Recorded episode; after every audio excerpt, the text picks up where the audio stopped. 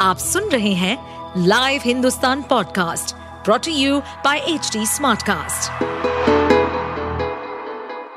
नमस्कार ये रही आज की सबसे बड़ी खबरें पॉल्यूशन पर दिल्ली सरकार ने खड़े किए हाथ कहा अकेले नहीं कर सकते कंट्रोल यह सोचना ही बहुत गलत है कि दिल्ली सरकार पॉल्यूशन को कंट्रोल कर सकती है पूरी तरह से यह कहना है, आम आदमी पार्टी आप की सरकार के मंत्री गोपाल राय का। पर्यावरण मंत्री ने इसके पीछे दलील दी कि पॉल्यूशन का मैटर केवल दिल्ली का ही नहीं। उन्होंने कहा कि दिल्ली में पॉल्यूशन के लिए बाहरी कारक अधिक जिम्मेदार है। क्या पॉल्यूशन को कंट्रोल करने में दिल्ली सरकार फेल हो चुकी है?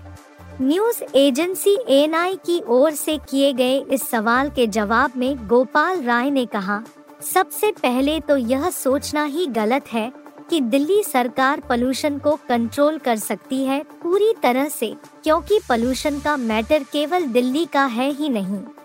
एक रिसर्च हुआ था, दिल्ली के अंदर से दोगुना बाहर के कारक जिम्मेदार है। दिल्ली सरकार अपने स्तर पर, युद्ध स्तर पर काम कर रही है। उनका इशारा संभवत हरियाणा, पंजाब यूपी जैसे पड़ोसी राज्यों में पराली जलाए जाने की ओर था। कर्नाटक में नाटक के बीच अब मल्लिकार्जुन खड़गे के बेटे ने ठोका मुख्यमंत्री पद पर दावा। कर्नाटक में सीएम की कुर्सी के लिए चल रहा नाटक खत्म होने का नाम नहीं ले रहा है। यहाँ कांग्रेस के सत्ता में आने के बाद से मुख्यमंत्री पद को लेकर खींचतान मची हुई है।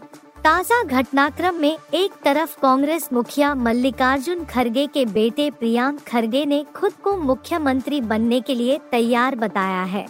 वहीं दूसरी तरफ़ वर्तमान मुख्यमंत्री सिद्धारमैया ने कहा है कि मैं ही प्रदेश का मुख्यमंत्री हूँ और अगले पाँच साल तक रहूँगा। गौरतलब है कि हाल ही में कांग्रेस नेता बी के हरिप्रसाद ने भी सिद्धारमैया पर नाराज़गी जताई थी।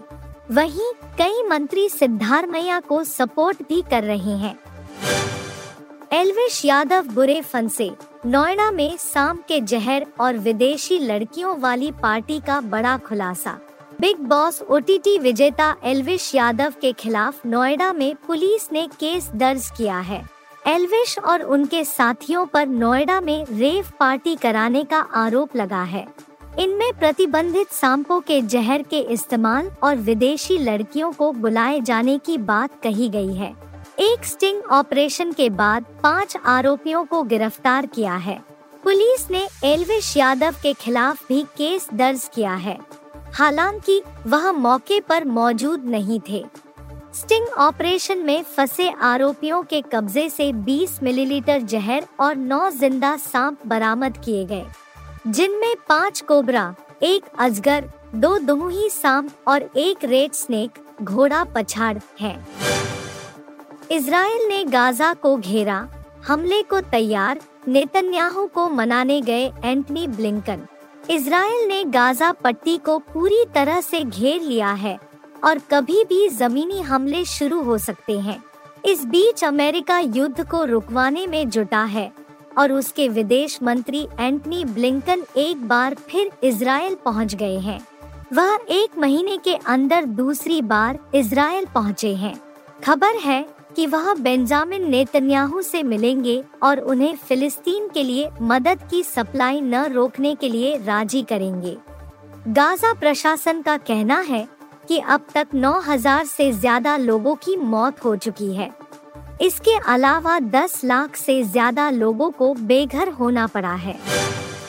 भारतीय गेंदबाजों का कहर देख पूर्व पाकिस्तानी क्रिकेटर को लगी मिर्ची बीसीसीआई आईसीसी पर लगा दिया आरोप। इंडिया वर्सेस श्रीलंका मैच के बाद एक पाकिस्तानी क्रिकेट शो में डिबेट चल रहा था। आकाश चोपड़ा ने एक्स पर एबीएन चैनल के इस शो की आलोचना की, जिसमें दावा किया गया कि भारत वनडे वर्ल्ड कप 2023 में गेंदों के साथ धोखाधड़ी कर रहा है। डिबेट में पाकिस्तान के पूर्व क्रिकेटर हसन राजा ने चैनल पर बात करते हुए कहा कि, जब भी भारत के हाथ में गेंद थी, ऐसा लग रहा था कि विकेट गेंदबाजी के अनुकूल हो गया है। उन्होंने आगे कहा कि ऐसा भी लग रहा है कि टीम को डीआरएस के फैसलों पर अंपायर द्वारा मदद की जा रही है, जो हमेशा भारत के पक्ष में जाता है, दिख रहा है।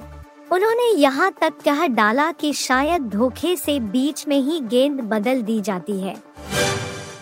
आप सुन रहे थे हिंदुस्तान का डेली न्यूज़ रैप, जो एच टी स्मार्ट कास्ट की एक बीटा संस्करण का हिस्सा है।